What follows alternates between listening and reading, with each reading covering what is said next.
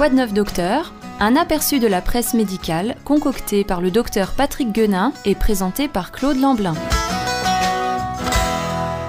Bonjour Claude. Bonjour Dany. Comme vous le savez, dans cette chronique, on, je dirais pas qu'on passe du coq à l'âne, mais d'un sujet à un autre, euh, très allègrement, selon les, articles que le docteur Guenin euh, peut trouver dans la presse médicale euh, nationale et internationale. Et il a choisi aujourd'hui d'évoquer le traumatisme crânien. Nous essayons bien sûr dans ces chroniques d'approcher des problèmes qui peuvent vous concerner et puis aussi pour lesquels nous pouvons apporter quelques pistes. Et aujourd'hui, ce sera le sujet des traumatismes crâniens, problème qui peut toucher tout le monde, oui. parents, adultes. Grâce à un article qui fait un peu le tour de la question, nous allons essayer d'y voir plus clair parce que contrairement aux autres handicaps, les traumatismes crâniens sont parfois difficiles à gérer, à cerner. Alors tout d'abord, que sont les traumatismes crâniens, Claude? Oui, eh bien, on considère qu'il y a traumatisme crânien lorsqu'une blessure, causée par une force extérieure sur la tête, affecte le fonctionnement normal du cerveau. Concernant la gravité, cela peut aller de bénin, sans risque pour la vie, jusqu'à des cas très sévères pouvant mener à un coma, de lourds handicaps, voire le décès de la personne atteinte. Nous pouvons tous un jour ou l'autre être confrontés à un traumatisme crânien, tant ils sont nombreux dans la vie quotidienne. Cet article provenant de Loma Linda University en Californie indique qu'aux États-Unis, on estime à 1 700 000 nouveaux cas de traumatisme crânien chaque année. Cela représente une population de 5 300 000 hommes, femmes et enfants qui vivent avec des séquelles plus ou moins importantes résultant de ces traumatismes. En France, on considère que 281 personnes par an pour 100 000 personnes en sont victimes. Cela représente 168 600 personnes par an pouvant être concernées par un traumatisme crânien. Alors maintenant, il est important, on l'a un tout petit peu évoqué, mais quelles sont les principales causes de traumatisme crânien? Oui, les quatre causes le plus souvent rapportées concernent les agressions, les chutes, les accidents de la circulation et les chocs contre un objet. Les chutes sont souvent cause de traumatisme, notamment aux âges extrêmes. Aux États-Unis, on estime qu'elles sont responsables à 55% chez les enfants jusqu'à 14 ans et à 81% chez les personnes à partir de 65 ans. On pense également évidemment au traumatisme suite à des chocs directs à la tête dans des sports comme le football ou le rugby, ainsi que diverses rixes et bagarres. Le docteur Ductran, auteur de cette recherche, insiste sur l'importance de se protéger par un casque en cas de sport à risque, y compris évidemment le vélo. De même, ne pas oublier d'attacher la ceinture de sécurité en voiture et d'éviter toute distraction. On estime que 40% des traumatismes crâniens de l'adulte sont en lien avec la consommation d'alcool, ainsi qu'aux accidents de la route dont la vitesse excessive peut être responsable de la gravité des traumatismes.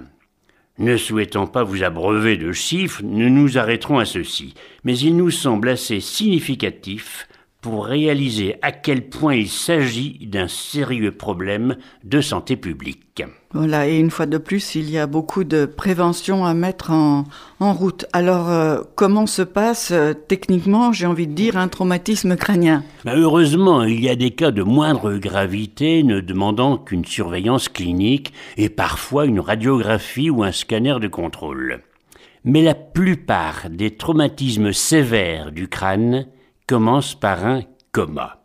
En effet, les forces de freination alternées avec les forces d'accélération font que le cerveau se trouve ballotté d'avant en arrière, produisant des arrachements de vaisseaux et de neurones. Cela produit le coma avec la destruction dans la boîte crânienne de tissus nerveux et des saignements qui vont augmenter la pression intérieure. Alors concrètement, on constate que le cerveau ne pouvant plus fonctionner, il en découle un état de coma d'une intensité plus ou moins profonde. Vous avez sans doute entendu parler des comas de, de 2, de 3, et plus ça remonte et mieux ça va, on va dire. Il suivra un syndrome d'éveil sans réponse. Le coma est moins profond. Le blessé n'a pas conscience de son environnement encore, mais il peut ouvrir et fermer les yeux. Il peut émettre des bruits éventuellement et reprendre des cycles de veille-sommeil et avoir quelques mouvements réflexes. Et puis finalement, un état de conscience minime peut s'en suivre. Le patient peut alors développer un peu de conscience de son environnement et de sa propre personne. Et je pense que on est nombreux à, avoir connu ces phénomènes dans notre entourage parce que malheureusement les comas sont assez fréquents. Exactement. Et après un temps de latence plus ou moins long, il peut y avoir un éveil. Aucun traumatisme crânien ne ressemble à un autre. L'éveil, s'il a lieu, se fera pour chacun selon des schémas différents en fonction des lésions cérébrales plus ou moins étendues et s'il y a eu ou non des hémorragies et des interventions chirurgicales. Ce retour à la vie se fera toujours lentement, avec des séquelles diverses et plus ou moins définitives. Commence alors une longue rééducation où les kinésithérapeutes, orthophonistes et ergothérapeutes feront le maximum pour rétablir une vie normale ou du moins la plus proche possible. Voilà, il est important de rappeler cette action pluridisciplinaire auprès de la personne qui sort d'un coma. Alors dans les séquelles plus ou moins sévères, on peut retrouver des altérations physiques de l'odorat et de la vision, des céphalées, des crises d'épilepsie et des troubles de la statique comme des vertiges, on peut aussi euh, trouver des troubles cognitifs qui concernent euh, la mémoire, l'écriture, le langage. On sait que souvent il faut tout réapprendre et c'est douloureux pour tout le monde, euh, y compris pour l'entourage. Et puis également un comportement modifié présentant des changements émotionnels ou une transformation de la personnalité, ce qui est souvent constaté.